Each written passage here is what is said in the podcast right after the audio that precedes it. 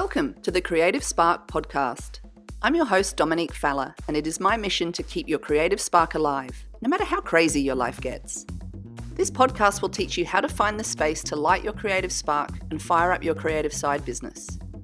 You can stay up to date on all the latest episodes by following us on Instagram at Creative Spark Podcast.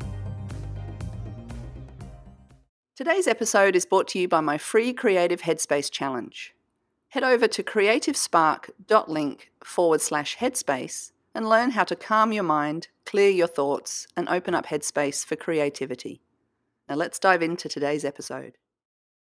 You are listening to episode 18 of the Creative Spark podcast, and today we're talking about forgiveness, specifically how learning to forgive yourself is one of the most important skills of any creative person. Now, creativity involves making mistakes. If you went through a traditional education system, chances are you have a clear distinction between giving a right answer and a wrong answer. At all but the most progressive of schools, it's quite uncool to show a desire to learn or to challenge the status quo. Instead, the teachers ask and reward students for the right answer. As a result, being wrong is something that humans usually try and avoid. To be creatively successful, however, you've got to shift from a desire to validate your talent and intelligence to stretching to learn something new, and this means being prepared to make mistakes. It doesn't help that as a society we praise talent over hard work. Creatives must shift instead to valuing experimentation over always being right. Now, if left unchecked, it's possible to waste months of mental energy overthinking your mistakes. Without the ability to forgive yourself, you'll never truly move forward so even after solving a thing that you might have done wrong, you'll still carry the guilt of making a mistake in the first place. And it might not be guilt, it might be shame. There's all sorts of baggage that comes along with being wrong. It's not uncommon to feel stupid and punish yourself for it with negative thoughts.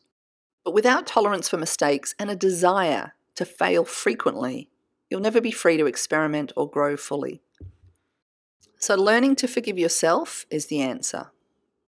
It might come as a shock to you, but mental punishment is just as destructive and painful to the psyche as physical punishment.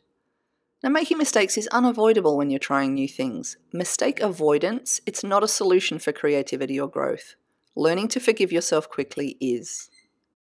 You might never dream of physical aggression towards yourself or others. The thought might even repulse you. Yet you might beat yourself up mentally for your stupid mistakes all the time instead of celebrating and embracing them as signs of growth and progress. Now, the way to stop beating yourself up mentally and clear out all those negative thoughts is to connect the mental with the physical. So, whenever I hear of somebody admonish themselves in a creative setting, I ask them to wear an elastic band around their wrist and snap it painfully. Now, it causes much laughter and confusion at first, but if you snap that band against your wrist every time you beat yourself up, either mentally or verbally, your wrist can become red raw by the end of the day. Now, this tool serves two purposes. It highlights the pain and damage you're doing to your psyche every time you beat yourself up. It also makes you painfully aware of how often you're thinking negative thoughts. So, hopefully, you can begin the process of stopping. Now, today's activity is straightforward, but it's super valuable, especially if you're one of those yeah but people. Grab yourself a nice thick flat rubber band and wear it around your wrist. Now, every time you think negative thoughts, or you beat yourself up, or you tell yourself it's a stupid idea, or you call yourself an idiot, snap that band against the inside of your wrist, nice and hard, enough to leave a sting. You want it to hurt. You really want to give your physical self a memory of how painful that thought was.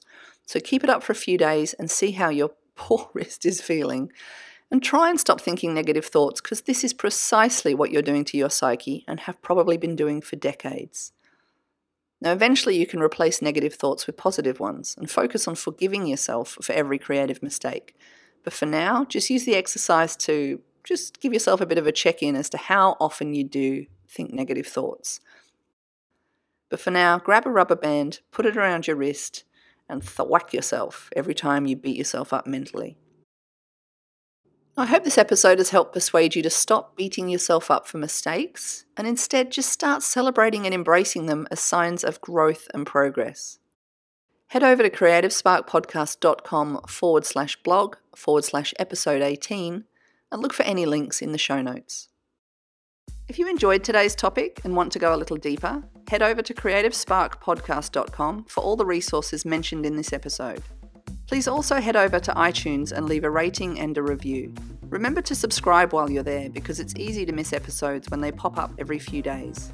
Thank you so much for listening to the Creative Spark podcast. I'm your host, Dominique Faller, and I will be back again very soon with another creative spark to light up your day.